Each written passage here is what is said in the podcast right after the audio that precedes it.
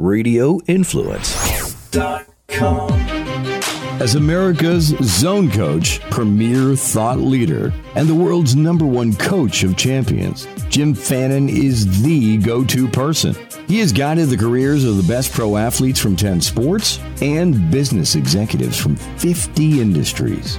He has coached individuals, families, relationships, and students in simplifying and balancing their lives for more than 40 years. From winning Wimbledon, the World Series, and a gold medal, to losing 68 pounds, saving lost marriages, or overcoming financial ruin, Jim Fannin has been behind the scenes guiding individuals through the intricate process of peak performance. His success tools are not just for the superstar. They're designed to help you reach your full potential as you tap into life's most successful mindset, the zone.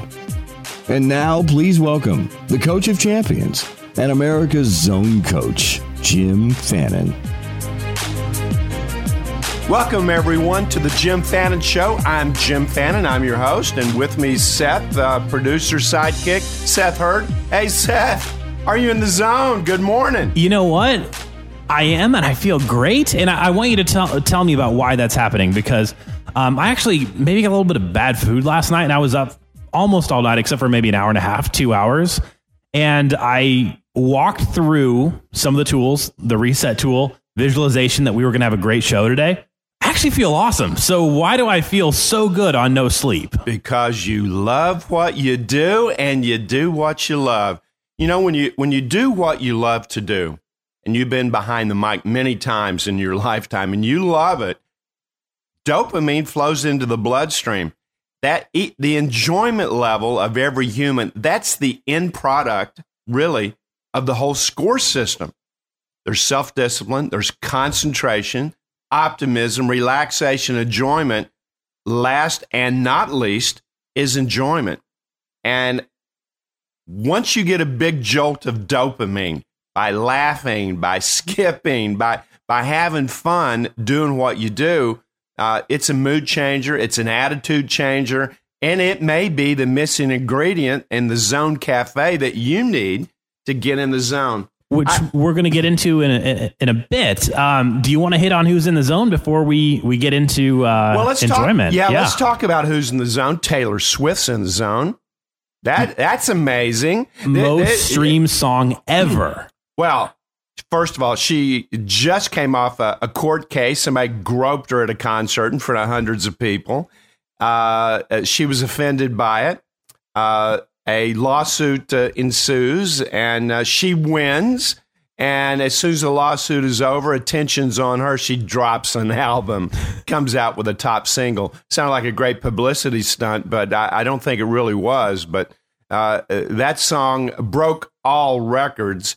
She's in the zone. What is the name of that hit song? It's called "Look What You Made Me Do." And I've got to say, not somebody who's worked with or hung out with Taylor, but having known people who work with her, when you talk about those energy boomerangs, if you start throwing out a lot of negativity that kind of comes around and smacks you upside the dome, she is somebody that has really been so positive. I think that's one of the things that's kept her in the zone, because from very early on in her career, she was 16. She's been a very, very positive and giving person, and I would say that's paying off for her. She's had some definite negative relationships. She's flipped those around and turned those into hit songs, much to the chagrin of all of her exes, her ex-boyfriends. But I would say breaking records with this new cut on her new LP, she's definitely in the zone. Now, last week, Seth, we had Giancarlo Stanton, the Marlins, in the zone. He's still in the zone. He had 50 home runs. September's not here, and he still has 50. This guy could hit 60 home runs this year, and I'm rooting for him. So he's locked in. So if you're a pitcher out there listening, you might want to throw inside and walk the guy. I'm not sure. I want to be pitching to Giancarlo Stanton right now. And if we can hit one more, actually, an entire company that's in the zone, we can almost say Amazon and all of us, because Amazon bought Whole Foods. Drop their prices 43% in a day. Unbelievable. Unbelievable. I mean, we shop at Whole Foods, and I'm telling you, you can't get out of there. And this is a family of three. You can't get out of there for less than $300. $400 my wife spent. I'm not sure what we're doing, what we're eating, but it has been extremely expensive. But to drop your prices 43%, it's pretty terrifying. There's a lot going on in my area. You know, Pete's Fresh Market, a new grocery chain, is coming into the area. We knew that Whole Foods was nervous about it. Now, by dropping their prices, holding the quality on their foods, I would say they're probably smiling, happy, in the zone. But there is a food war going on. Let's make no mistake about it. And then you've got Google that's looking to partner with Walmart. I'm not sure what's going to happen 10, 20 years from now with where our food's going to be coming from. Could be interesting. But right now, Amazon, with one of the richest men in the world, or is Bezos the richest man in the world? I believe he's the richest man in the world. His stock prices just went up, and Whole Foods, you're in the zone. You're back in the zone, I guess. When you said, you know, you don't know where our food's going to come from, I almost feel like it's going to be a really futuristic 1950s, because you're going to have a milkman again, except it's going to be a drone. It's going to be a drone, and he's delivering two pills. One for your main course and one for dessert. Thank you very much. I'm in the zone. I'm in the zone with my drone. So, yes, you know, being in the zone, it's really the only place to be, but enjoyment is such a major factor. And I've seen the enjoyment level drop. I mean, we've got a horrific phenomenon happening. A flood of the ages in Houston. So let's just send out a heartfelt, we're with you. We're sending love. We're sending positive vibe to all my friends, all my clients in Houston. I've been in contact with a lot of them. I've got one friend down there, Janine. Hey, Janine, shout out to you. Found a couple of inches on the bottom floor of her condo. She's had to scramble up to the top floor. It's a tough time down there.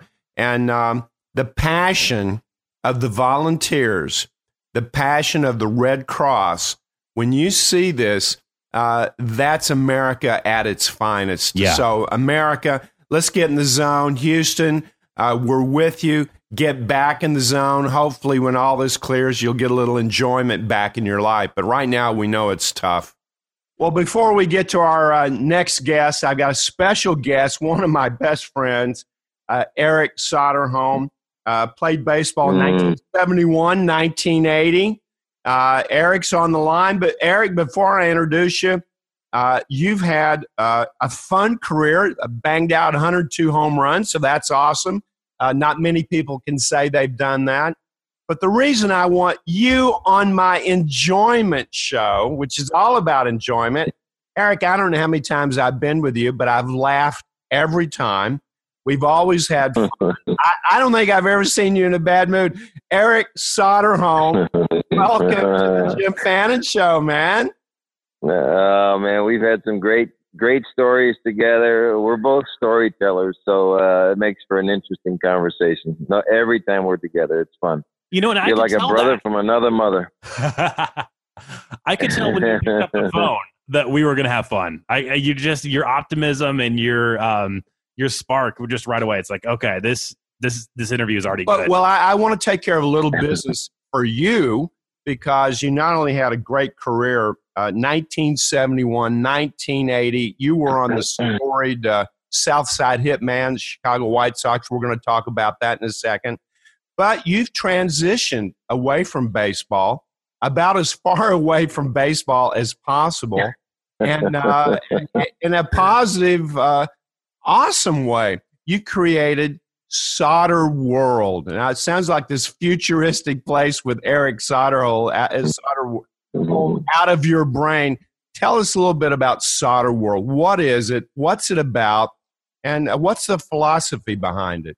And where is it, first of all, Eric? Where is SoderWorld? Well, we're right off the Stevenson Expressway. Go south on Route 83. About 2 miles down on your right-hand side, you'll see a big A-frame log cabin building. Now, this is in Hinsdale, Illinois. Yeah, I was going to say we probably just better translate that for a national and international audience. This A-frame on this amazing piece of property, Hinsdale, Illinois. Tell us a little bit about what kind of services, what is it? It's a wellness center. Tell us about it. Well, we want people to just realize that life should be enjoyed. And unfortunately, there's a lot of chaos and a lot of stress going on in our world. So I wanted to create a little oasis. It was really the idea of my daughter, Misty. She was working for Deepak Chopra out in San Diego way back when, about 20 years ago. And she just called me one night and said, "Dad, we need to do what he's doing out here in the Midwest. The Midwest needs this, a place for stress relief, a place where people can come with an open mind, a place that has no affiliation with religion, but yet it's very spiritual." He said, "We need to do that." And I was getting burnt out. I owned a company called Front Row Tickets for a lot of years, and StubHub came along and kind of made things difficult for us. So I was ready to kind of do something different anyway. And so we started in a little 1,000-square-foot shopping center. And then the people next to us went out of business. So we grabbed that spot and created a yoga studio. And then the people next to them went out of business, and we grabbed that spot. So pretty soon, on a 5-year lease, we own 3 spaces, and the landlord came into me and said, "Look, let's do another 5-year lease. Obviously you're doing okay." And I said, "Well, yeah, I think we can do that."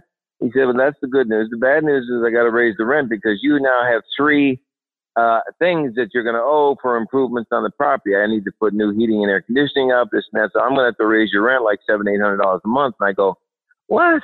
I said, "There goes all of our profit." I said, "I could probably build a place and have less of a mortgage to the bank than I'm paying you," as a bluff. And he called my bluff, and he said, "Well, go ahead, smart ass, see if you can do it." And I was like, shocked. Yeah, oh my God, what am I going to do with SoderWorld now when my lease is up? Well, the story is so cool. It's really about the universal divine synchronicity. 3 days later, a lady walks in, and she's late for her massage, and she says, "Listen, this is the reason I'm late." She slaps a piece of paper, which was directions from downloaded on MapQuest to SoderWorld, and it said SoderWorld was located on Route 83 and Nielsen Lane, and it had a big circle and an X. She said, "I've been driving down there in that street, Nielsen Lane, and there's nothing but this wooded piece of property and a few houses in the back, and I'm knocking on people's doors asking, 'Hey, is this SoderWorld?'" And then one lady finally said, "No, I think it's in the shopping center up there on 91st Street, which is about a half mile away." She said, "That's why I'm late. You got to call MapQuest and get this straightened out." And I said, "Okay, I will do that. Thank you. You can have your full-hour massage." So she goes back. There's a guy, as God is my witness, there's a guy sitting in the lobby waiting to pick up his wife from her massage. He steps up and he says, "Eric, I know you. I was a Sox fan. You don't know me. My name is Joe Justin. I'm with Remax Realtor. And that property that she's talking about on Nielsen Lane, our company lists that property, and I've sold that property twice personally myself, and both deals have fallen through because it's deemed a wetland piece of property, and you can only build on part of it." He said, "You could build a place on the front part of that, and maybe someday they'll let you create like a little Garden of Eden out back or something." And I said, "You know what? That's a good idea." And that's how SoderWorld got born. We actually went through the process, and the guy gave me a month-to-month lease until we got this place built, and then we moved in April of 97. So we've been here 20 years now, and it's probably the best-kept secret in the Midwest. I just don't believe in advertising and trying to convince people that they got to spend their money to come to my place. I wanted this to be a total word-of-mouth place, not about money, because Front Row Tickets was certainly about greed and money. I wanted this place to be about healing, where I could bring all the great healers and put them under one roof, and people could come with an open mind and work on themselves and start to feel good and enjoy life. And I will tell you, when you walk behind the A-frame, you see the A-frame from a very, very busy highway. I don't know how many cars pass that in a day, but tens of thousands of cars. And when you walk out back, you're like, "Where am I?"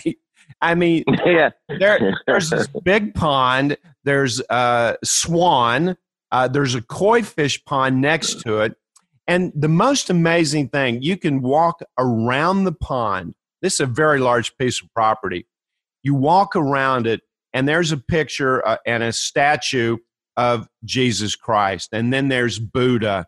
And then there's all these great philosophers, religious leaders. And there's a little story about all of them.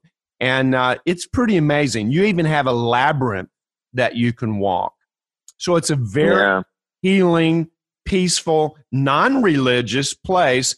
It's all about relaxation and enjoyment. And you know what, Eric? This entire facility embodies your spirit. And you had that warrior spirit from 1971 to 1980. And I got to tell you, baseball may be the most grueling job. You could easily play 200 games a year when you factor in spring training and the fall. And it's a grind, and you can lose the enjoyment for what you do. Tell me one of my favorite stories. You've got so many. Tell me the story about the South Side Hitman. You had a couple of stars on that team. What year was that? I think you hit 25 or 21 home runs that year, I believe. If I'm accurate? What year? Yeah, that's correct. 25. That was 1977. They nicknamed us the South Side Hitmen, and I didn't realize this, but we, as a team, hit more home runs in one season than any other team in the history of baseball. Wait, hold up. You're talking more than Mickey Mantle and Roger Maris that year? Yes. I'm talking about a combined team total. I mean, Richie Zisk had 31, Oscar Gamble 30, I had 25, Spencer and Chet Lemon both had over 20, Ralph Garr had a bunch. I mean, there was just a whole lot of runs being scored. We were a little short on pitching, and so that's probably why we didn't win the pennant. We actually had a 5-game lead in late August. And then we went like 15-15 the last 30 games of the season, and Kansas City went like 25-5. So they went by us like we were standing still. But it was an exciting year. Yeah, how much fun is it playing on a team where the lineup is moving, the line's moving, everybody expects to get a hit, get a jack? That's got to be a lot of fun. Well, it was fun going to the park, and the exact opposite happened the very next year. Zisk took off to Texas, and so did Oscar, and so we kind of lost the core of our team, and Bill Veeck tried to replace it with Bobby Bonds Sr., who was really at the end of his career, and a guy named Ron Bloomberg, a left-handed DH kind of guy, couldn't do much other than maybe hit right-handers, and he didn't even quite frankly do that so well. So it was hard to replace 60-some homers with those two guys. And so we went from looking forward to going to the park every day because of the excitement to the next year. Just, God, it was a drudgery to get through the season. So one year, Eric, you're enjoying everything. And the following year, it's totally the opposite. No enjoyment. Oh, absolutely. Absolutely. I had so much fun in 77. Having a good year coming off of a serious knee operation where the doctors had told me that I probably would not play anymore.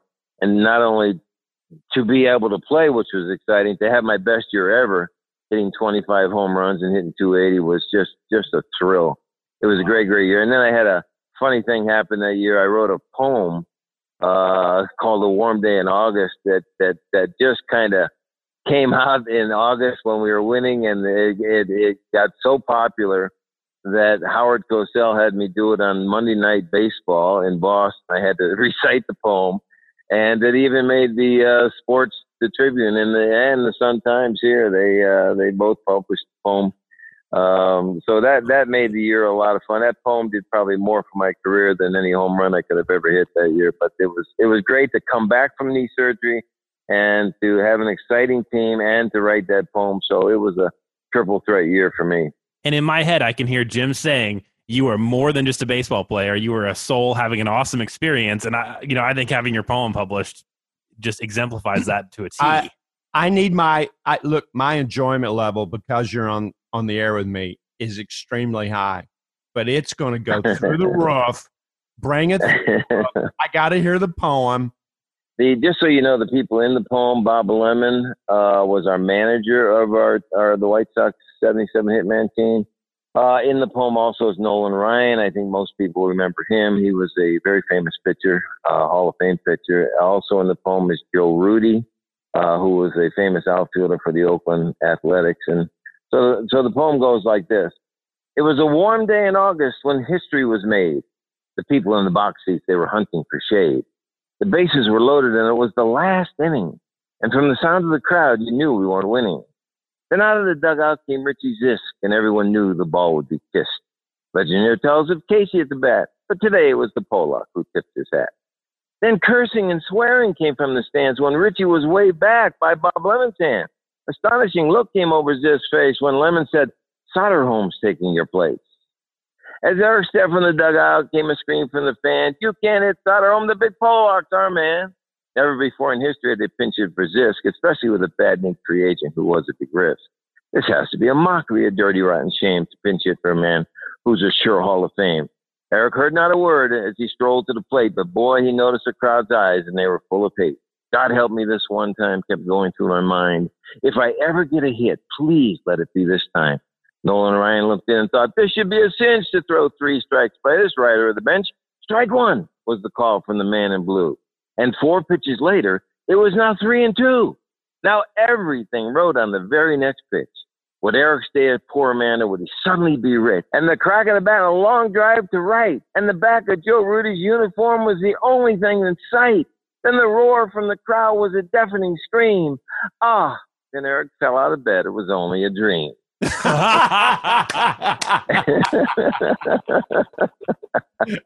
my gosh, that you got so much mileage from that poem. I cannot believe you were with Howard Cosell, Monday Night Football. That is Monday amazing. Night on Monday Night Baseball, man. Can you believe that? Baseball, Howard Cosell, that poem did more for my career than any home run I could have ever hit, honest to God. Well, Eric, every time I've met you, my enjoyment level has gone up. You've had an awesome career. I'm proud of your career. I'm proud to know you. And I got to tell you, the SoderWorld complex in Hinsdale, Illinois, it's really an embodiment of your enjoyable spirit, because you're an amazing soul having some fun human experiences, but you're full of enjoyment. You got to keep it up, brother. Keep the enjoyment going. Baseball player, average MLB player, probably loses 15 pounds because the season is so grueling, right? You're playing 200 games. No matter how much muscle you put on, no matter how much you're working out, you're going to your body's going to shrink up a little bit. I think it's the only sport that's like that. So you're facing that, such a long season, and man, I can tell just how much fun you bring to every day. So was that an intentional thing? Was that like a muscle you had to build throughout your career to be able to step into the zone of enjoyment at all the time, or did you just have that, or was it when you met Jim? Or can you unpack that for me? I wish I'd have known Jim back when I played. I probably would have made the Hall of Fame instead of the Hall of Shame. But I know I met Jim well after my career. My son Chad did some marketing, filming work. He does film stuff and makes commercials and things of that nature. And he helped Jim with a project. And Chad just said, "Man, you got to meet my dad. You guys are about to be like brothers." And sure enough, when we saw each other, looked in each other's eyes, I said, "Man, I think we're supposed to meet each other." And it's been an endearing friendship for a lot of years since that point. Yeah, I didn't get hit with the whole spiritual bug until I was about 52. So I had, my career was over at 31, kind of prematurely. Tell us. I got a base hit in the bottom of the ninth on the 0-0 ball game. And, you remember Harry Carey and Jimmy Piersall. They were our announcers back then. And so I'm on first base with nobody out. And unbeknownst to me, because I couldn't hear it, but I got 20 phone calls after the game. "You can't believe what Piersall said about you." I said, "What?" He said, "If I can't believe Bob Lemon's not pinch running for Soderholm. It takes 3 base hits to score him from first base." And So I, obviously you hear that, and so I confronted Jimmy at the batting cage the next day. I said, "Jimmy, come on now. I know I've had knee surgery and I'm not the fastest guy in the world, but I don't clog the bases up." And he says, "Well, hell, I could beat you in a race." And I go, "What? You're a 50-year-old guy that's had a heart attack. How are you going to beat me in a race?" He says, "I'll race you. What do you want to race for?" I said, "I'll race you for $100. He says, "Make it 1,000. Now the reporters were all around the batting cage, right? And they were eating this up. "Oh my God, look at this quote we got." So it's in the paper the next day that Soderholm's going to race Piersall for $1,000 before the game. Come early. So So I said, well, you know, why don't we just go race right now? We'll go to Warrington. Oh, no. He says, I want to time around the bases where you have to slow up on your bad net left knee when you make your turns at the bases. That's where I'll make up the ground. I said, fine. I'll bring $1,000 tomorrow. You be here with your 1,000 and we'll do this. So I get to the park and there's a note in my locker from Bill Veeck. It says, come see me. Don't put on your uniform. Come see me immediately. I go up to his office and he's got his arms folded and shaking his head. And I said, is this about the Piersall race? He says, absolutely. I said, well, I could beat him. He says, that's not the point, man. If you beat him, they're going to say you beat a 50-year-old guy that's had a heart attack. If he beats you, don't you realize he's on the mic every single night? He will run your ass out of town. And the third reason why I'm putting a stop to this is he said, what happens if you pull a muscle? Now I'm the one that's screwed. And now you're out for a while with a pulled muscle because you're trying to beat Piersall in the race. I said, you know, Mr. Veeck, I'm sorry. You're right. I apologize. So the race got canceled. But what happened was there was still this tension between Piersall and I about this issue, who was faster. So fast forward now 4 years, I'm on the Yankees. We just got beaten in the playoffs the year before, had the best team, and I'm in top physical shape right before 1981, getting ready to go. So knowing we're going to go to the World Series, we just had a great team. And I get a phone call. Hey, can you come down and play in a charity soccer game? We're raising money for crippled kids. We got a bunch of ex-jocks out here, and we're going to play a little soccer and kick the ball around, be charged people, and raise some money. And I said, fine, that's no problem. This is 2 weeks before I'm going to spring training. I'm in top physical shape, worked out all winter, hitting, throwing, everything. I go down there, and guess who is the goaltender on the opposing team? Jimmy Piersall. Oh, you're kidding me. And I, honest to God, and I'm going, oh, God.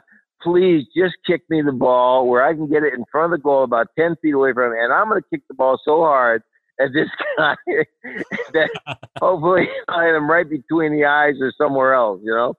And sure enough, here comes the ball rolling right up to me, and I'm 10, 15 feet away from him. And I run up to that ball to go to kick it. My leg slides up the ball. I lose my balance. I come down. I pop my anterior cruciate ligament, and my career is over. Oh, my goodness. In a charity soccer game, trying to get revenge against Jimmy Piersall. And what I've learned later, the Buddhists have a very interesting philosophy. If you're going to hang on to the energy of revenge, you might as well build two graves, one for them, but also one for you. And you know what, Jimmy? I live that thing. Oh, my goodness. I live that thing. My career ended in a charity soccer game. Wow. You know what, Eric? You've had a blessed life. You also have a blessed wife. She's the most amazing, kindest soul, Jenny, on the planet. Yeah. You've got an amazing family. And everybody listening, if you find yourself in the Midwest, if you find yourself anywhere near the west part of Chicago, out in Hinsdale, Illinois, check out – it's actually Willowbrook. It's a little south of Hinsdale, yeah. Yep. Check out SoderWorld. Come in, get a massage. Meet the legend, and definitely you got to go out back and check out this oasis in the middle of a big city. Hey, Eric, thank you so much. You always bring my E level up, and thanks for being on the show, man. You're the best. You're the best. You're the best, brother. Thank you, man. Look forward to seeing you again soon. That's an amazing story. I love the poem. I've heard that several times. He gets so fired up, and his E level goes sky high. And then what an ending! What an ending to his career based on revenge. But you know what? He was definitely a warrior athlete. He had a solid career in baseball, and to see him go through a transition completely into a spiritual wellness mindset. He's loving what he does. He's doing what he loves. Eric Soderholm is definitely in the zone. And, you know, he's in the zone. Probably not as deep a level as that. But the more I hang out with you, the more I am just constantly surprised at your very interesting gang of friends. I've got some interesting friends. I got to give a shout out, though, to somebody that really loves what they do. Now, I haven't checked on this person in a couple of years, and I pray that he's fine. I don't know him that well. I had a chance meeting with him. 92-year-old Jack Shallot, been playing the violin for decades. He's a violinist. And I met him in a restaurant in outside of Cincinnati. Walked into this restaurant. It was Petrelli's, Italian restaurant.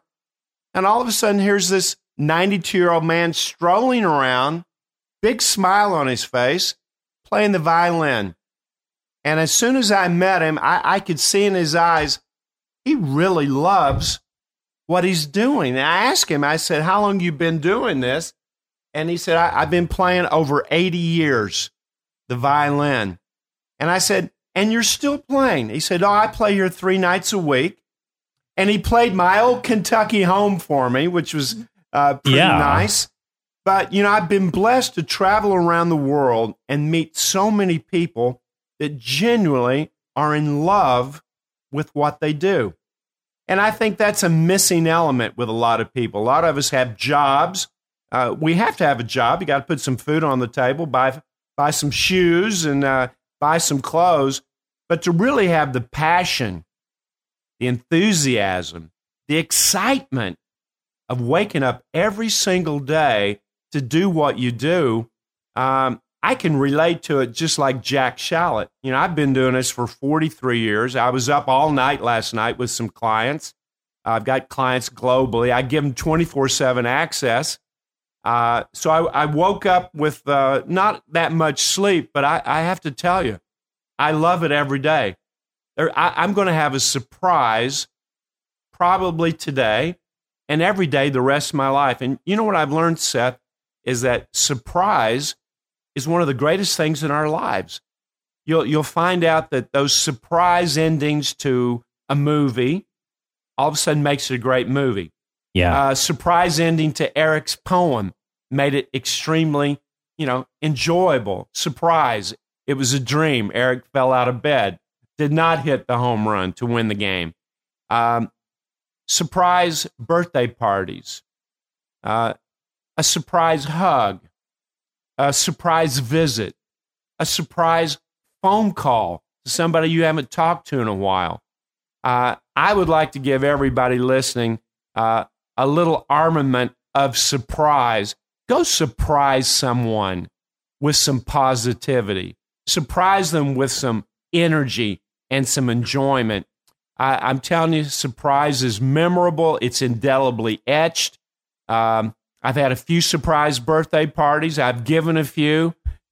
And you'll remember them the rest of your life. So make surprise a part of your living. And it boosts the E level, the enjoyment level in you and the other person. So it is really a win-win, right? It's such a win-win. My grandmother, God rest her soul, turned 90, and I found out she had never had a birthday party in 90 years.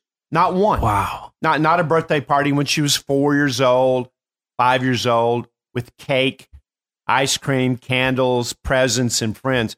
Can you imagine 90 years on the planet, and my grandmother never had a surprise birthday party? So I decided to hold one, but I thought, I got to give Granny a real surprise. So it was my mother, my daughter, and I in Ashland, Kentucky. My daughter was like 9 years old, and we're going to have a surprise birthday party. And I found a picture of my grandmother when she was in the roaring 20s. She was a flapper girl in the 20s. And I had this picture of her in a all dressed up in this roaring 20s outfit, and I had it blown up huge, and I brought it with me from Chicago. And so here's all the friends of my grandmother. They all have blue hair. Everybody's 70, 80 years old. I'm the youngest. Well, my daughter at 8 is by far the youngest. I'm the next youngest. My mother is the next youngest. So it's a lot of elderly women celebrating her birthday of my grandmother. And I hire a stripper. And my mother's looking at me like, what are you doing? So I get this stripper, and he's going to dress up in an old man outfit, and I got him a walker from a hospital rental store, one of these walkers, for that, you're struggling with some leg injury. You're 100. So all of a sudden, the door opens to the event, and an old man comes in, and I said, "Granny, I brought someone for you. He saw your picture being made in Chicago, and he felt that was the most beautiful woman he'd ever seen, and he loved young women." Now, he's 100 years old, Granny, but he's come all the way from Chicago to see you. Now, I took him off to the side before he did this, and I said, "You better not get down to a banana thong, and if my grandmother has a heart attack, I will hold you liable.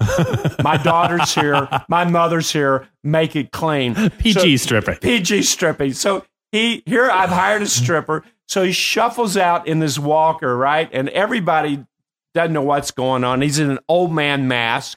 He looks 100. And he goes, "Ms. Callahan, I've heard so much about you. Come down here, honey, and I want to dance with some young women. Can you come down here and dance with me? I'd love to celebrate your birthday." And my grandmother's a good sport. She came down off this little stage that we'd built for her. And there's about 60, 70 people in the room. They're all laughing.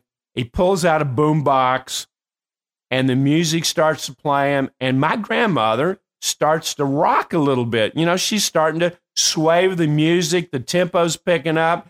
And then it picks up even more. And then he rips off his shirt, pulls off his pants, like, these tearaway pants, and he's in a banana thong. And I'm like, oh my, and the gasp for the crowd. And I thought, oh my God, my grandmother's going to have a heart attack. And then he goes onto the floor and does the alligator. My grandmother spanks him on the ass, and all hell breaks loose. And we all laugh. He leaves. I paid him $150 whatever bucks, and my grandmother came up after the party and she said that was the greatest birthday of her 90 years. She loved it. And if that doesn't count as a surprise, I don't know what a surprise is. My daughter will probably, she's probably still in shock that I did that. My mother, God rest her soul, she was happy but also very upset with her only child. But you know what? Sometimes you got to have a surprise, and all the time, Seth, you got to laugh. You got to laugh every day, and that's really what life's about. I want to talk about enjoyment. You know, you have to love not only what you do, but you've got to love the routines and the tasks. Sometimes the routines can get tedious in a career or in a job, but you have to have this philosophy. There's no place I'd rather be than where I am right now. Now, I've had that philosophy almost 50 years. There's no place I'd rather be than where I am right now. And you may find yourself in a challenging situation. But you know, the true champion gets inspired, gets fired up when there's a challenge, not problems. We don't have those. You and I remember that. Yes. There's no P word in the score system. It's all about meeting challenges head on, having some passion, enthusiastic mindset for solving them. So, Seth, how's your enjoyment level? You know what? My enjoyment level this week has actually been really great. It kicked off, I would say, Saturday night. Conor McGregor, Floyd Mayweather, one of the most watched sporting events ever, and had some challenges with the pay-per-view, as hundreds of thousands of other people did. But you know what? It was just the kickoff to a really great week. And I got to have some relaxation on Sunday after a lot of fun on Saturday night, and got to have a great day on Monday. And then going in later into the week, this is always one of my favorite moments. So I would say that, I kind of came in like Charlie Brown after he missed kicking the football last week. I'm like, oh man, I'm not there. How do I get back in the zone? And you helped me get there as I learn along with the audience here. And my enjoyment level this week is very, very high. And that's when you talk about the zone being the only place to be. Well, it's amazing. You can go through your day and not be smiling and not be aware of it, not laugh, and you're not aware of it. No music, and you're not aware of it. And I've seen people and talked with clients that listen to music and they're happy going to work. Then they have a tough day on the job. And then when they come home, there's no music in the car. And come back on the train from downtown Chicago. Come back on the subway at 5 o'clock in New York City. Be on the road at rush hour in Los Angeles. And when you see people coming home, they don't have happy faces. There's no enjoyment. It's pretty bland. It's almost like the energy got sucked out of everybody that's on the subway, on the train, or in their car in rush hour traffic. But you know what? In your own mind, you have free will. Find something that puts a smile on your face. And the one thing I want the audience to do this coming week is see if you can make 100 people smile. Can you make 100 people in a week smile? Count. I like going into the airports and seeing the biggest, tallest, badass-looking guy that's not smiling. You know, he looks like an axe murderer. And I like going up to that guy and put a big grin, a big smile. How you doing? What's going on? You know what happens almost invariably? He's the 6'5", 280-pound teddy bear, the nicest, happiest guy on the planet. And making other people smile is a boomerang. You know, I send it out, I get it back. I get on the airplane. How you doing? I'm 2 levels above awesome. I'm awesome. And that greeting, that opening, stuns people. They're not used to somebody saying I'm 3 levels above awesome. I'm amazing, best ever in my life. I think just upgrading your hello is going to add some dopamine and some enjoyment in your life because you're going to get such a response. So if I can maybe join last week's episode with this week's episode where you talked about just adding a little pause there between your first name and your last name makes people remember you more, makes them more engaged, right? So you upgrade your hello and you upgrade the way you give your name. All of a sudden, you're starting a relationship with a stranger at a very different spot than if you just kind of walk up and you're like, hey, I'm in C34A. Oh, yeah. You're having a little micro zone experience. It may be only 12 seconds, but it's a purposeful calm, and you've got this feeling nothing can go wrong, and yet we have free will. We can share this freely any time we wish. With the country the way it is, a lot of division. With the country the way it is in Houston, with a lot of challenges, we need a little humor. We need a little smiles. We need more laughter. And if we all band together and bring some collective enjoyment, we might be able to pick up this entire country. I'll tell you how powerful laughter is. Now, the U.S. Open tennis has started this week in New York, and it reminds me of when I was on the tour. Now, this was at Wimbledon. I'm coaching one of the top players in the world who admittedly was one of the worst grass court tennis players possible. As a matter of fact, my client had never won a tennis match on grass courts. Now, he was a French Open champion on clay courts. So a clay court, he was one of the best in the world. But on grass, he goes, that's for cows to eat, not me. So here we are, 1 week before Wimbledon. He goes out and plays a tournament, and he gets crushed. First round, loses. So his record's still intact. He has not won ever a match on grass. Wimbledon is starting in 1 week. And he turns to me and he goes, I'm not having any fun. I need to get my enjoyment level up. Do you mind if I fly back to Italy for 2 days? I go, are you out of your mind? You're the worst player on grass, admittedly, by you. You just lost on grass horribly. Brother, we need to practice. We can't afford for you to go to Italy. Come on, my enjoyment level's so down. The score system was intact. This is 40 years ago. And he goes, I got to go. I got to go home. I want to see my son. Well, what am I going to do? I said, okay, you're going to be gone 2 days. You come back. We'll have 5 days to practice, and he leaves. Lo and behold, on the day supposed to get back, every airport in England is shut down due to a strike. No flights coming in and out of England from anywhere in the world. I'm like, you got to be kidding me. So my guy can't get back. So now we only have 4 days to get ready. He can't get back. 3 days to get ready. 2 days to get ready. He's not back yet. And I'm thinking, I got to write a book, How Not to Get Ready for Wimbledon. That's going to be my newest book, right? One day before Wimbledon starts, he comes back. We're going to have 1 day of practice, and it's pouring rain so bad, all the grass courts are closed. No practice. And I'm thinking, we have not hit a ball. My guy hasn't practiced at all this week on grass courts.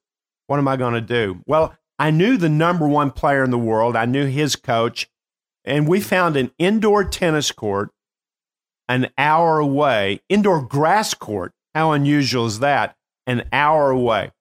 So I get into a car. We're driving on the wrong side of the road. It's pouring rain. And we get caught on a roundabout trying to find this place to practice against the best player in the world. And I start berating my player, laughing. Awesome. I'm writing my book, How Not to Get Ready for Wimbledon. I can't believe you left. And I start laughing. I said, you're insane. I can't believe it. I can't believe I'm with you. I can't believe that I was here the whole week with you, without you, by myself, doing nothing. And I'm laughing. And he starts laughing. So it becomes very comical. We get to the indoor court. He goes out laughing, crushes the number one player in the world on grass. I'm in disbelief. I'm in shock. My guy didn't practice at all. He's terrible on grass, but we just beat the number one player in the world. Then the next day starts. I said, let's go warm up. And he goes, why? We don't practice. We don't go warm up. He starts laughing. I laugh. We go to the court where he's going to play his first match. He's laughing while he's warming up, and he wins his first grass court match. The second match, you want to practice? No. You want to warm up? No. Why? We don't need to warm up. I'm awesome. And we laugh. He wins his second match. He wins his third match. No practice, nothing but laughter. We laughed at the absurdity of what we were doing. Now, 1 week goes by. We're in the quarterfinals of Wimbledon, and my guy and I, both of us, we haven't hit one ball between us. We haven't practiced in the off day, and we had no warm-up. We just laughed, went to the court, no thoughts, and he won. So when the money's on the table and we're in the quarterfinals, Adriano Panatta, the Italian, he comes up and he goes, you know, this is getting kind of serious. Do you think we need to warm up? And I go, yeah, probably. We go out and warm up. And my guy loses in 5 sets. Sometimes, Seth, you just got to laugh. And you know what I love about how everything came together there? I don't think there's a better scientific experiment to show the power of enjoyment, because you can't say, well, you know what's really good for true champions? Intercontinental flights. That just really puts somebody in the zone. I mean, it's not that. So we're just down to enjoyment. Yeah, sometimes you got to laugh. You know, I've had so many situations like that where the missing ingredient was really enjoyment and passion. I'll tell you another one. I'm coaching a 6'5", 320-pound, muscle-bound lineman in the NFL. And we're walking near his training camp, and I'm not even going to tell you the name of the team or the guy, famous guy, but we're walking in a meadow, and just us, and we're talking about the score system, and we were talking about enjoyment and passion. And I looked up to him and said, have you ever skipped? He goes, you mean like when you're 4-year-old and you skip? I go, yeah. And so I skipped about 5 yards. I said, skip with me. He goes, have you lost your mind? Now he's looking around. He thinks he's being punked, right? He thinks there's cameras in the woods. We're in a meadow, 6'5", 320-pound guy, and I'm asking him to skip with me in the meadow. And he said, I'm not doing it. I said, I quit. He goes, let me get this straight. If I don't skip with you, you're quit. You're going to quit as a coach? I said, if you don't skip with me, I quit. He goes, fine. And so here we are. We skipped about 10, 15 yards. He starts cracking up. He's laughing. He goes, you're crazy. I said, listen to me. Sometimes you'll need to skip. You're going to thank me later. The very next week, we're in an NFL stadium. I'm at the game. And my guy's an offensive lineman. First series of plays of the game, playing the Vikings. My guy's offsides. He lined up offsides. So now the chains are going back the other way. Second down, same thing, except my guy has a penalty for holding on a pass play. Chains are going back the other way. Third down, another penalty. In one series, my client has three penalties going the opposite way. Now, the coach at the time was not only furious, he flung his headset at my guy as he came off the field. So what does my guy do? He sits down, does the light switch, puts his head up like he's 7 feet tall, and acts like the most positive human on the planet as the head coach is cussing him out. The defense comes off the field. My guy maybe is going back on. I'm thinking he's going to be in the Canadian Football League in a minute, right? He's going to be shipped off to Toronto for the Argonauts, right? But no, my guy's getting ready to go on the field, and Seth, he skips serpentine into the huddle.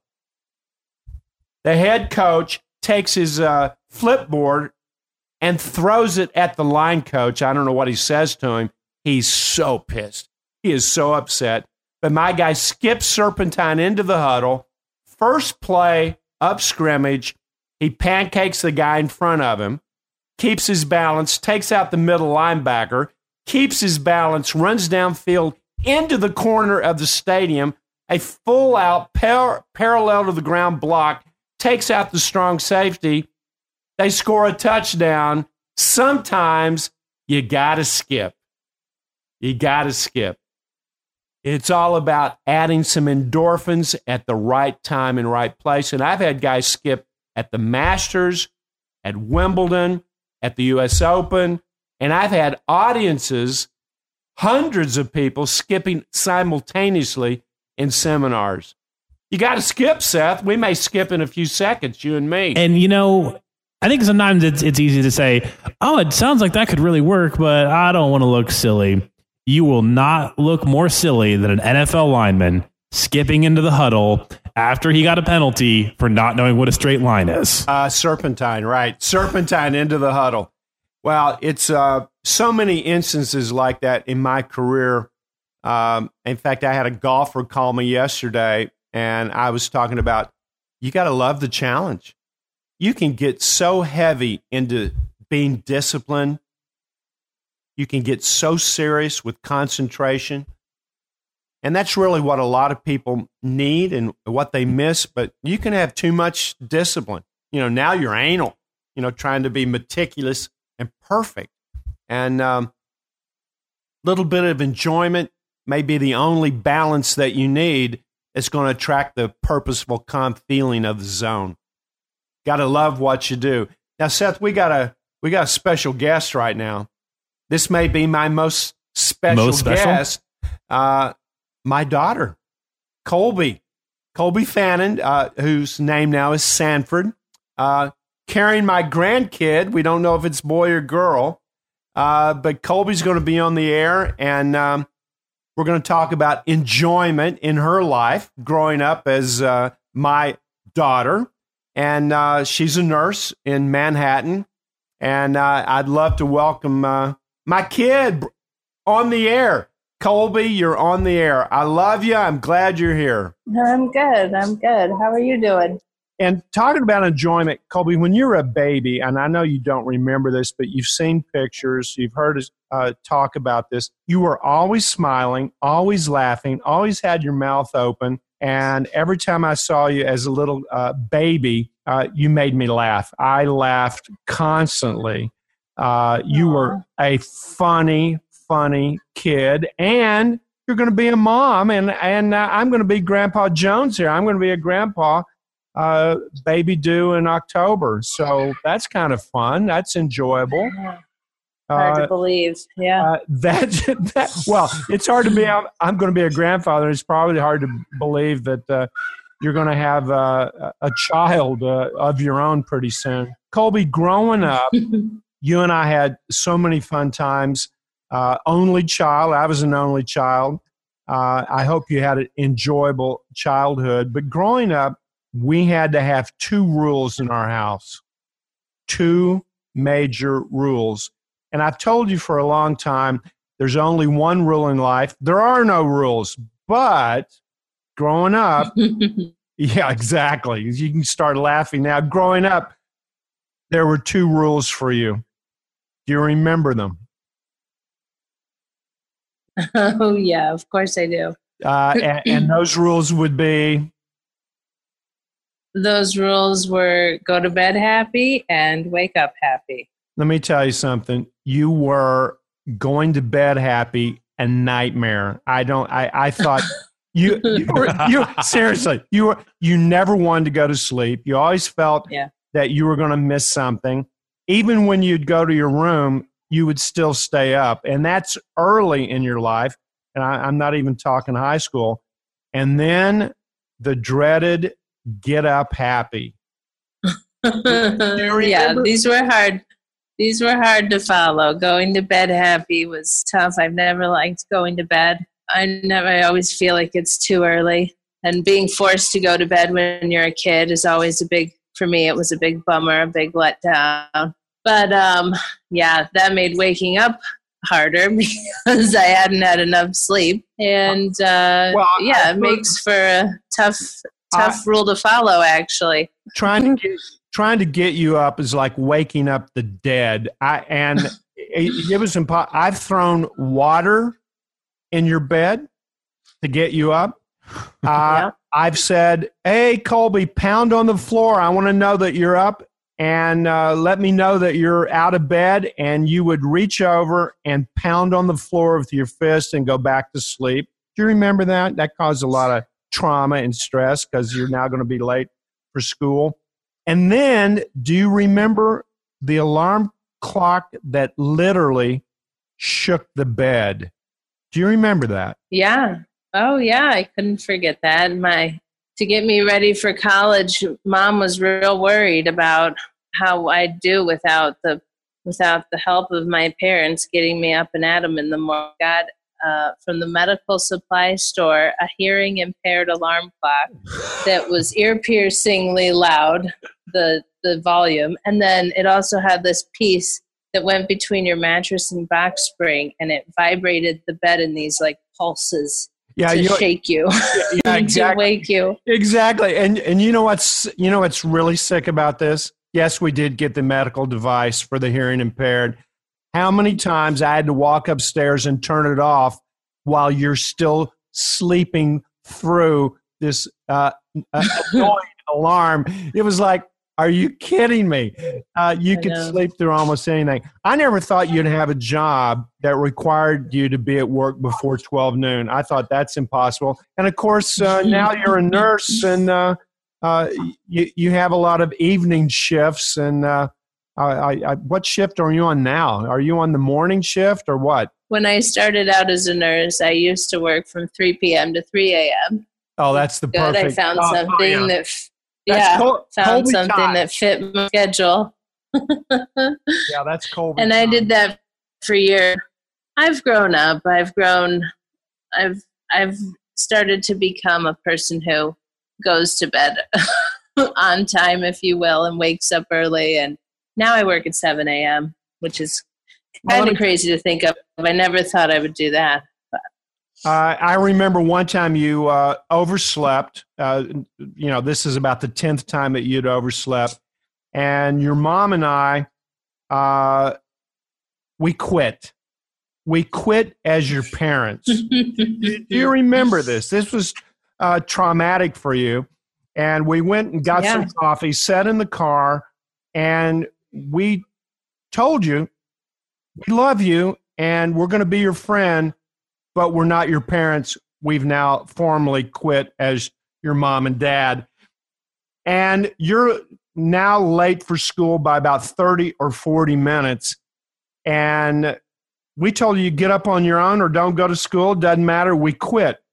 And so we got in our car, got some coffee. We're about, you know, a quarter block away from the house. And about 40 minutes late, here you come with your hair disheveled. You're in grade school, running, almost crying. Thank goodness we only lived a couple blocks from school. We called the principal and said that you're going to be late and that he should give you the riot act to punish you. Do you remember that traumatic experience? Does that ring a bell? Yeah, I think I do remember that one. I remember going to school and telling my teacher that my mom quit, and she said, What? What do you mean? What?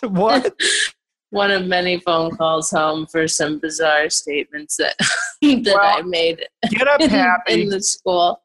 Get up happy. Go to bed happy. You know, payback's hell. You know, my grandkid is going to have the same challenge.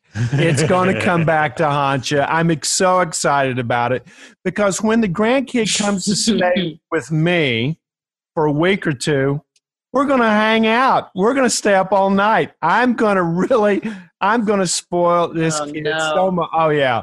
Payback's a bitch, isn't it? It's going to be tough. But, Colby, when you became a teenager, we had to add rule number 3. Do you remember that rule? Oh, yeah. Rule number 3 was be nice to mom because if mom's not happy, nobody's happy. Oh, yeah. Get up happy, go to bed happy, and make sure mom's happy or nobody's happy. Yes, that's the teenage rule. I got to tell you something, Colby. I want to change the subject from because I love you so much, and I loved being a part of your life growing up and watching you just turn out to be the most amazing person. Trauma nurse and living in Manhattan and now going to be a mom. But something happened the last time I was in New York with you. Are you aware that a shift occurred? In what? Yeah, exactly. In what? A shift in our relationship. Are you aware of that? You're not aware, are you? There was a major shift. No, I mean. Well, let me explain. What? I'm a coach, as you know. I'm the zone coach, all right? And I've been coaching and guiding you for 33 years. And you've called me in the middle of the night in nursing school when your enjoyment was a little bit low. But I got to tell you, there was a shift. And I'm trying to resist the shift. I'm the coach, you're the player. But all of a sudden, my last trip to New York, you started coaching me.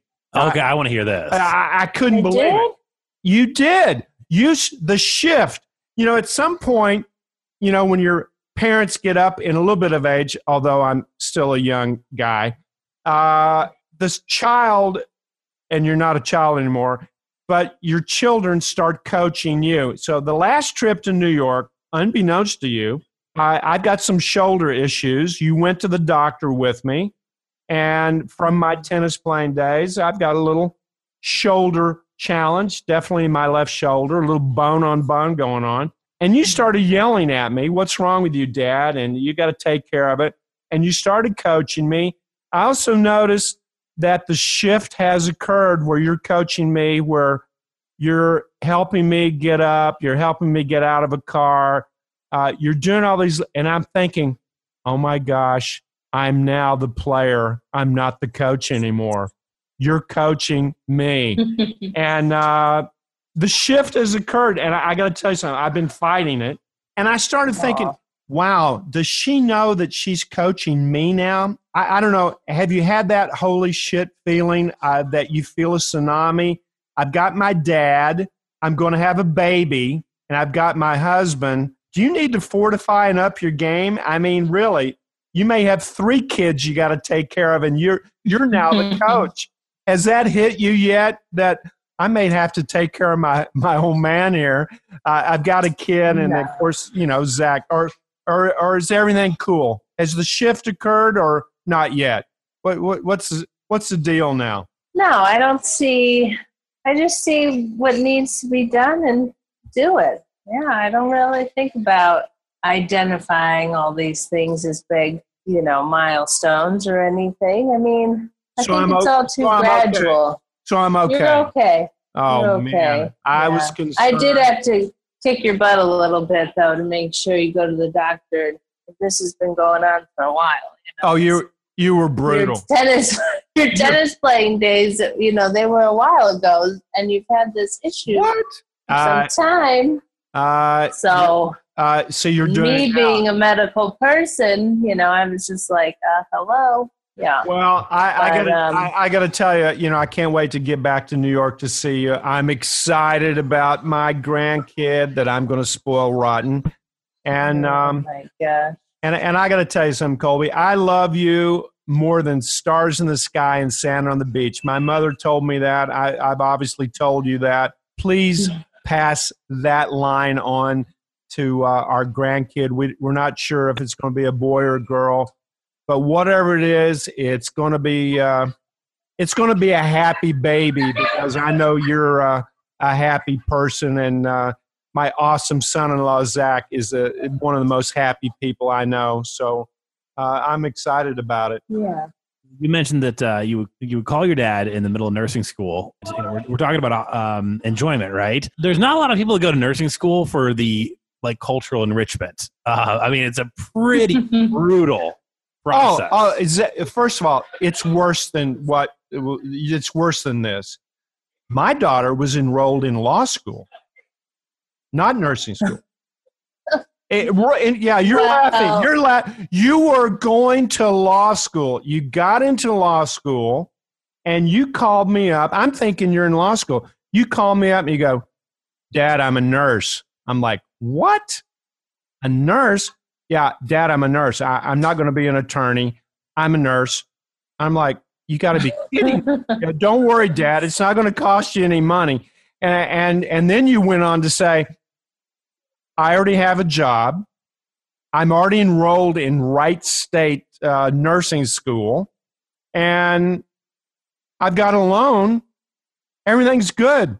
Dad, I'm going to be a nurse." And I remember my first thought was, you know, my mom was a nurse. My grandmother was a nurse, your great-grandmother. And I said, "Boy, don't do this for money. You got to love this. You got to love helping people. And you're such a kind soul. I knew you would be, and you are, the best nurse on the planet. You've been nursing me with my shoulder." But talk about enjoyment. Then you get into nursing school, and you called me 2:00 a.m. Do you remember that conversation? "I don't want to be a nurse." Come on. Do you remember? Yeah, I was having a little bit of a challenge, feeling a setback kind of thing, feeling like going forward was, you know, I don't know. Yeah, I was questioning everything. But I'm glad I persevered. You helped me carry on, you know, never give up. You know, I remember that conversation, and I remember making a statement. I said, "You know what, Colby? One day you're going to save somebody's life." And I remember another late phone call I got from you telling me how you did save somebody's life. And I remember crying because I was so happy that you were a nurse. And obviously the family of the person you saved, they don't even know the half of it. But you keep spreading that enjoyment. you just have brought so much joy and happiness in my life, and you still do. You still do.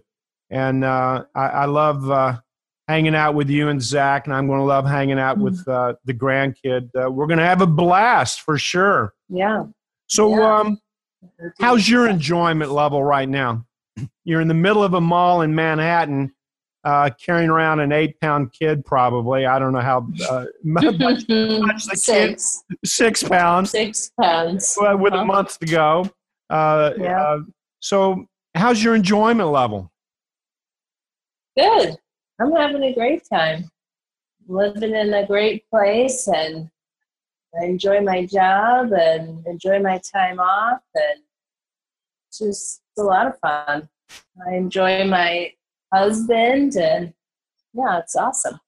Yeah, he's easy to enjoy. He doesn't have a mean bone in his body, and he's always in a positive mood, and coming and hanging out with the two of you is extremely enjoyable. And you made me happy 33 years ago, and you continue to do that. And I'm so thankful that finally you get up happy. Well, I don't know. Do you still get up happy? You got to go to work at 7. Is it still a challenge, or do you bounce out of bed with a smile on your face? How's that going? No, it's better. It's definitely better. Pretty happy in the morning. I feel lucky. The choice is that I'm happy where I'm at. Just helps to remember those things. When that helps amp up the get out of bed happy factor, you know. Go to bed. Yeah. It's much better now. Finally. Well, you've learned to frame your day. Get up happy, go to bed happy, and deal with whatever in between. You know, there's one more thing I have to share. You and I have talked about this a lot, being a world-class decision maker. How's that worked out for you? How we've talked about that a lot. 20 years ago, we talked about being a world-class decision maker, and I've told you so many times, you're only as good as what you think when mom and dad aren't around.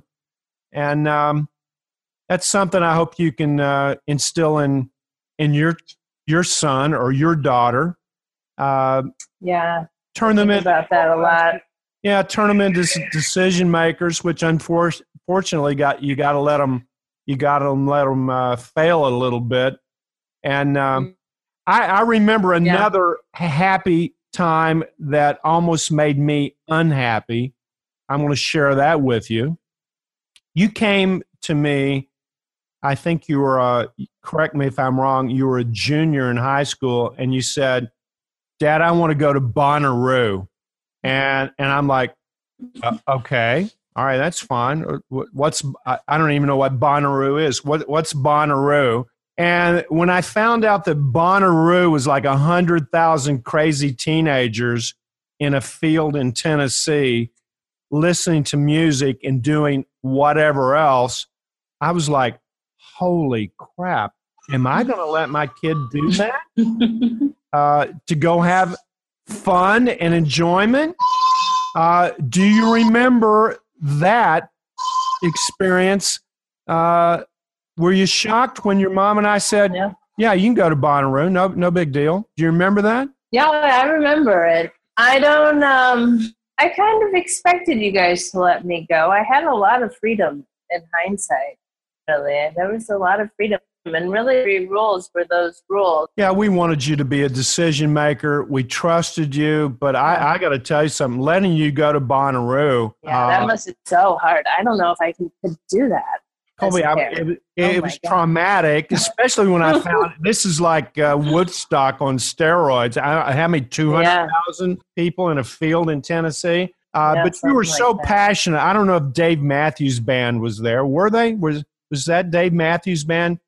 No, it was some other bands. There's a lot of bands. You had groups. The whole experience. Well, and then the craziest thing is we let you go twice. You actually went 2 years in a row. In hindsight, I'm like, what was I thinking to do that? So let me ask you a question. Your son or daughter that we don't know yet is going to make a Big Earth debut this fall. Are you going to let your kid go to Bonnaroo when they're a junior in high school? Oh, my God. I don't know. It's hard. I don't even know if I'm going to let him have Facebook. I don't even. Yeah, exactly. It's so hard. All these things seem so dangerous now. I mean, I'm sure they were then, too, but I can't imagine. I can't imagine how hard it is to have a newborn, and then sometimes I really get freaked out thinking about a teenager.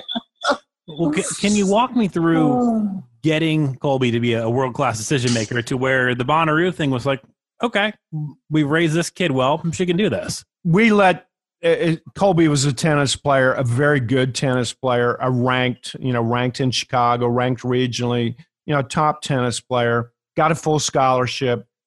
Tennis, there's no coaching, and you got to be your own decision maker.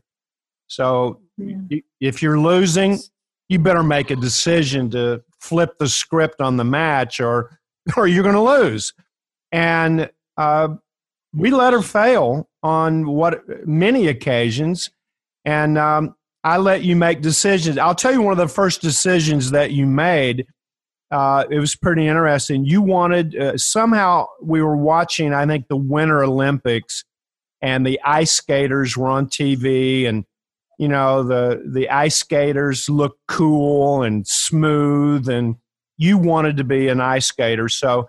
You said, Dad, I want to do ice skating. And I'm thinking, I own a tennis club and my kid wants to be in ice skating.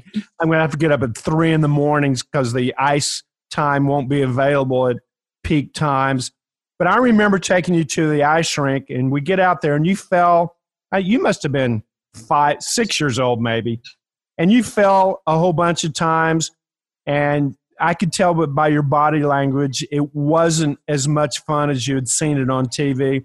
And you came over and you go, Dad, it's too cold.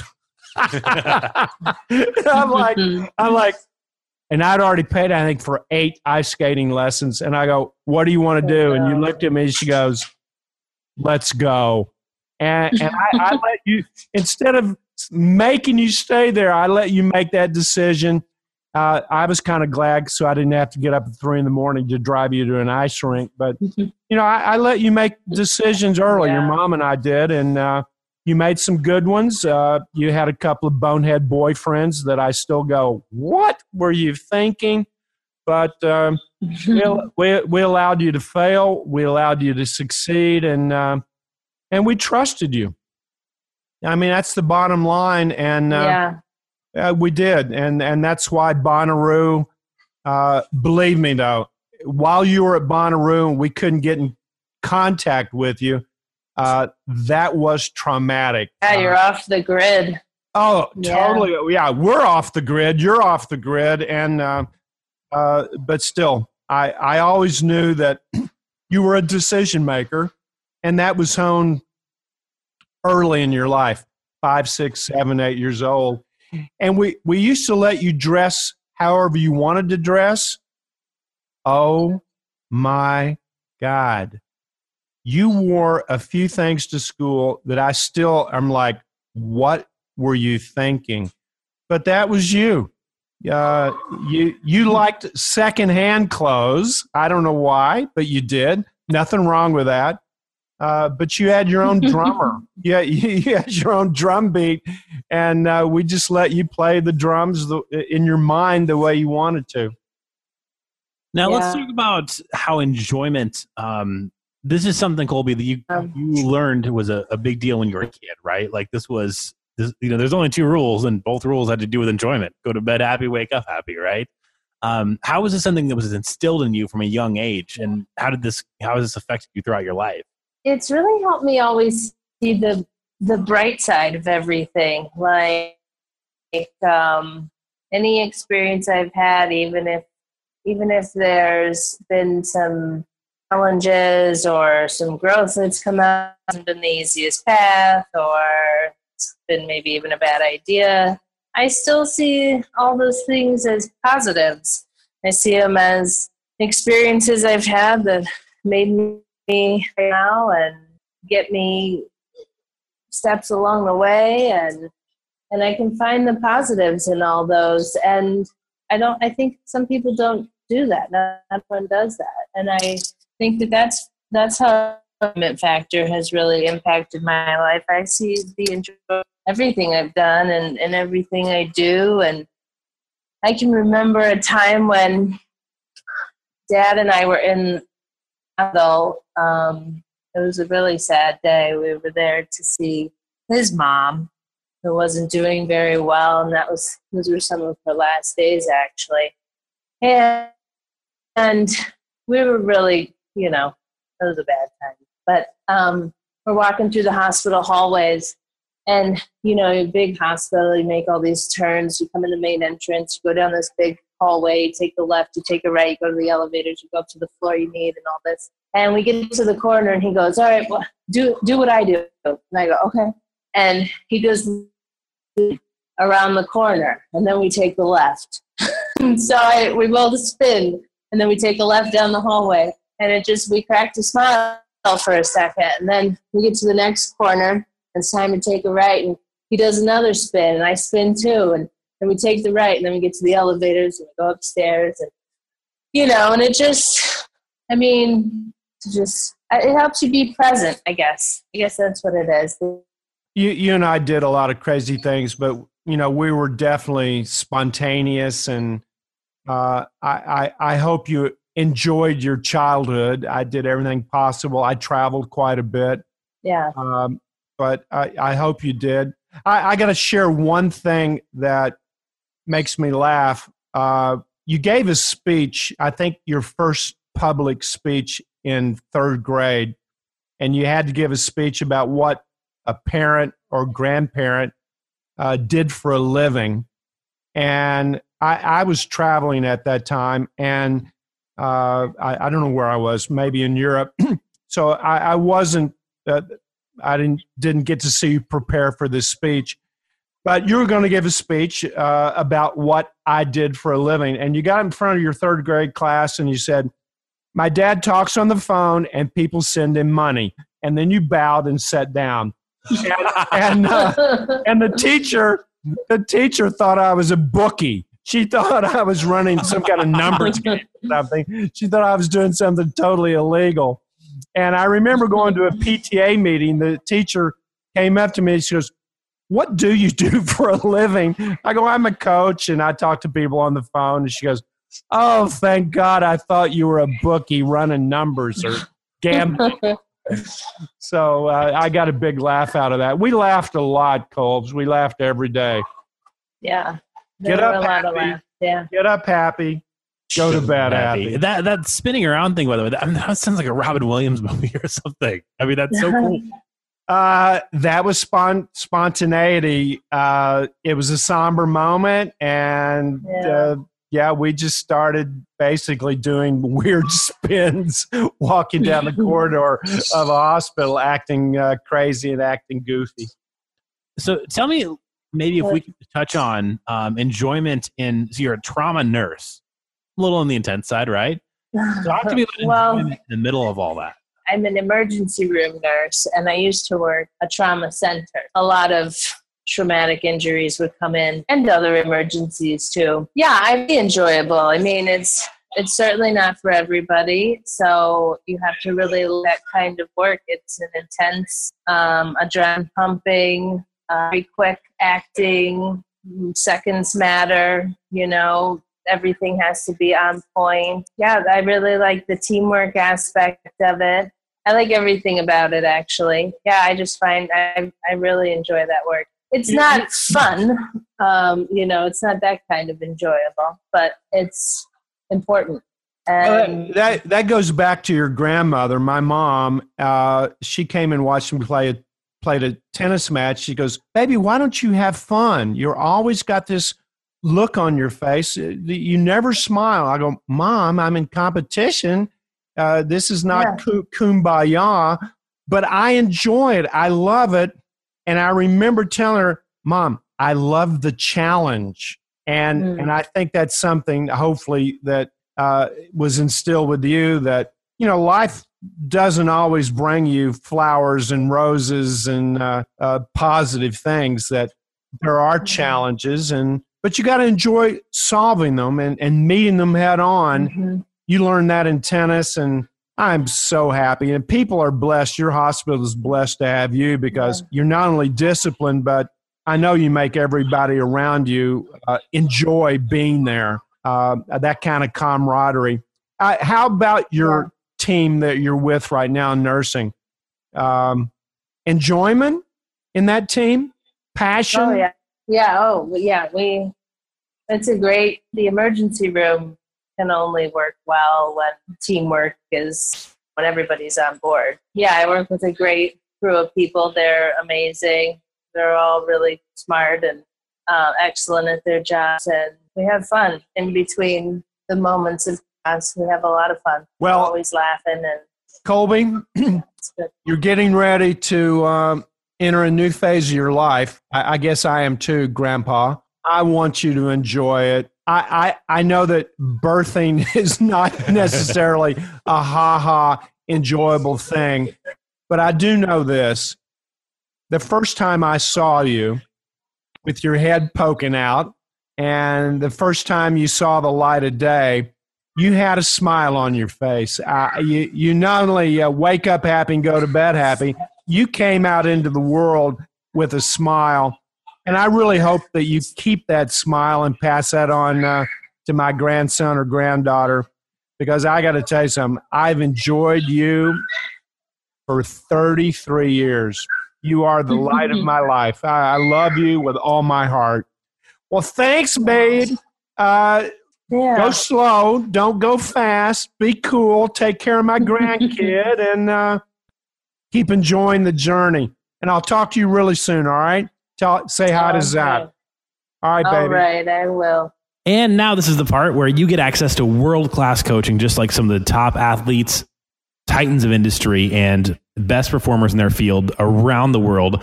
You can shoot an email to askjim@jimfannin.com. That's askjim@jimfannin.com. Fannin.com. All right. Number one here.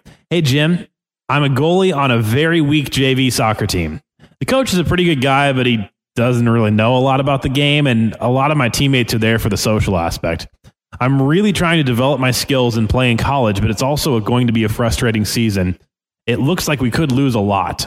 How do I find enjoyment while I keep working on what I need to do? Well, that's a tough situation, especially when you're on a team that maybe is not as disciplined. The person that executes the basics, especially when the money's on the table in a game, is going to pick up the money. So my advice is hone the basics of your game. But you got to take it to another level. You've got to own, not just hone, these basics. And I would visualize with task imagery, seeing you put the ball into the net behind the goal, the goalie. I would see you playing defense. I would see myself taking my opponent to the right or to the left, with whatever moves that you have. But I would go through each move that you know you'll use over and over again in a game, and I would visualize those tasks being completed, seeing them as if it's so. The second thing I would do is get into the love of the game itself. You got to love the game, be a positive student of the game, and then when you're there, just do the best you can to not only focus on what you can control, which is your section of the field, how you respond to offense or how you respond to the defense, and just control what you can control. But you've got to love the challenge, because you have a challenge. You're on a team that maybe is a little too social. You're with a coach that maybe is not an expert. That's a challenge. Meet this challenge head on. You're going to be better off for it. And I'm not goofing around at all when I say, I bet there's some unique opportunities out there in your future if you are the one who keeps a really positive attitude and winds up being the best player on a team that maybe isn't the most focused on winning, people are going to notice that, and that's going to unlock other doors in the future. It really will. Control what you can control. That can be enjoyable. Number two, Jim. I love my job, and a lot of times there's significant margin built in, but sometimes I do have very fast trips around the country where I land, go to meetings, and go right back to the airport. I'm looking at you as a guy that I think knows a lot about airports. Weeks like that are really tough for me to keep my head above water. How do I find the zone of enjoyment in moments like that? I go into a travel coma. Quite frankly, this is a secret that needs to be shared. It's a secret that needs to be shared. I go into Fannin land. I had a trip around the world. I saw, I don't know how many countries in 10 days. My luggage never caught up with me.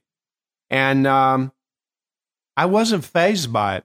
So I've made up my mind that I will not allow travel or people that I'm traveling with, especially strangers, change my mindset and not impregnate my mind, almost immunize myself from the travel.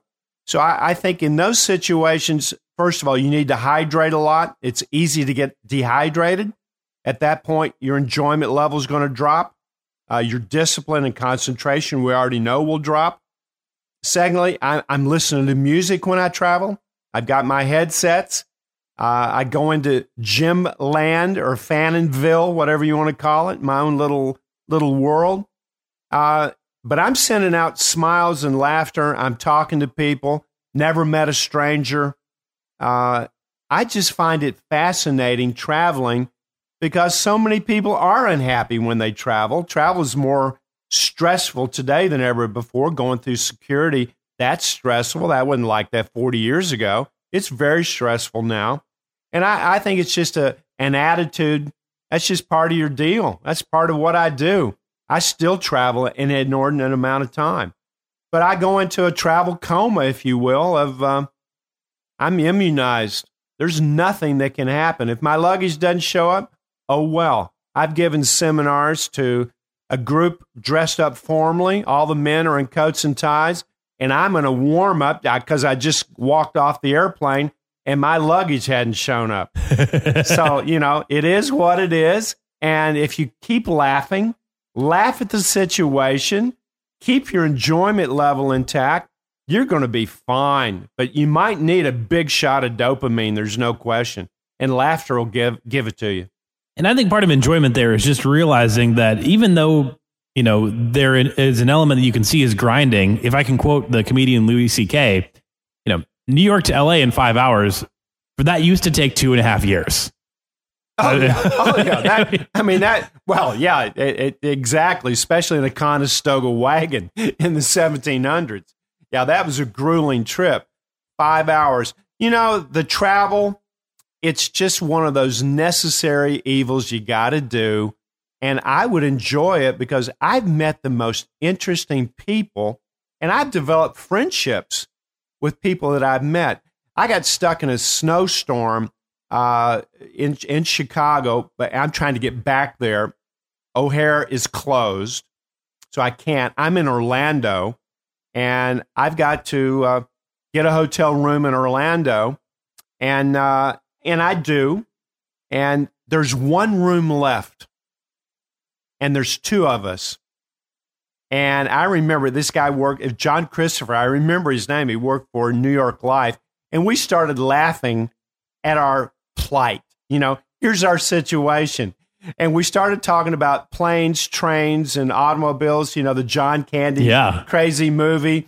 And I said, there's one room. There's two queen beds. Thank God. Do you want to go for it? And I shared a room with this guy. Right?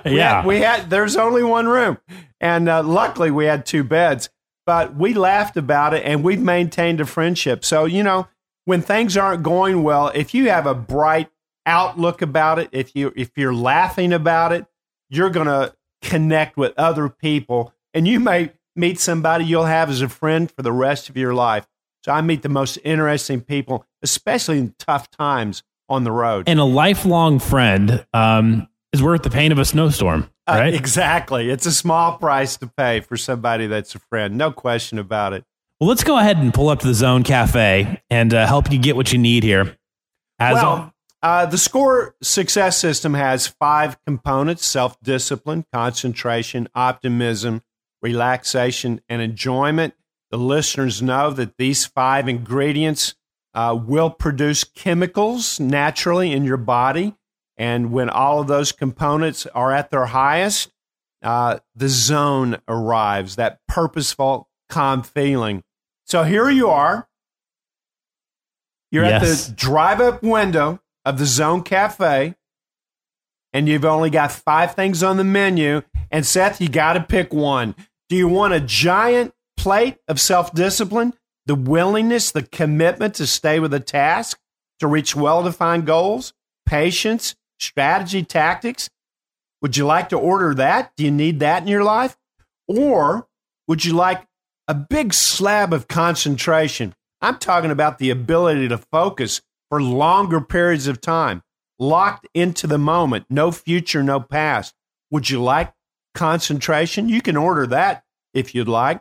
Or maybe a big bucket of optimism, belief, expectancy, knowing that what you have is enough.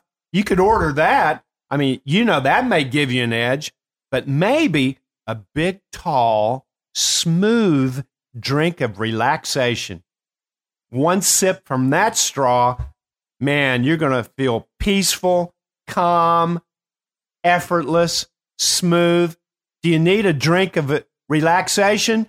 Or maybe after you listen to this today, maybe you need a giant box of enjoyment to have that with you, where you can laugh at all the challenges that you have. And maybe you can laugh in the face of adversity. So what do you need to order, everybody? Pick one of those meals. That's the meal you'll chew on for the next couple of days. You're at the Zone Cafe. What do you need to go to that next level? And I'm going to go ahead and I've gone to this a couple weeks now. I'm going to go to optimism. Just when I look at the next 4 days, optimism is the thing that I think is going to put me over the top in several situations. Well, you know, if you look in your mind at the word SCORE, S-C-O-R-E, if you can see that in your mind right now in front of you, right in the heart, the center, the core, literally in the word itself, but also figuratively in this system itself, this thought management system, it's optimism. Yeah. It's your belief system. And Seth, it's the glue that'll hold you together. Most people, I believe, need discipline. That's where you get your blueprint. A lot of people today, I was with a group of high school golfers last night, another group. I coach a few high school teams in different sports. I do that for fun. I asked everybody what they needed. They all needed relaxation. I mean, every guy rated the relaxation low. It's the second group in a row of young men that need relaxation. But it's up to you. This is your SCORE level. It's unique, like a fingerprint. Your SCORE level is something you have in common with every human on this planet. Every person has a high or low level at any given time of self-discipline. Every person has a high or low level at any given time of concentration, optimism, relaxation, and every person on this planet, billions of people, have a high or low level of enjoyment. And you're responsible for that chain, that domino chain of SCORE. You're responsible for making all repairs, all changes, all adjustments, and with free will, you can do that. And this week, let's make it National Enjoyment Week. You got to love what you do. You got to do what you love. I'm Jim Fannin. You've been on the Jim Fannin Show with my sidekick producer, Seth Hurd. Seth, tell everybody what you think this week. I think that I'm going to keep riding this thing. This was so much fun. And I get a lot of enjoyment thinking about how we are able to take this to so many other people, including an increasing number of my own friends and family that keep finding this thing. And they're like, whoa, this is working out for me here. And I just love being able to not only, grow along with you, be a part of delivering this for you, knowing that you're going to have a better week, a better month, a better year as you implement the score system. And to everybody in Houston, if you're listening to this podcast, keep your chin up, keep thinking positive thoughts, find some humor. And I know this is not a humorous time. I know this is not an enjoyable time. Many of you, you've lost not only your home, your car, your clothing, your valuables. Hopefully no one's lost any relatives. It's a tough time. But America, this is what makes us the best country in the world. We can find enjoyment. We can do that. And with all the volunteers that are going down there, I tip my hat to all of you. You make America the greatest country in the world. Thousands and thousands of volunteers are going to Texas. So to all my friends, all my clients, all the listeners that are in the Houston area, get in the zone, everybody. This will pass. I'm Jim Fannin. Have an awesome week and keep your enjoyment level as high as possible.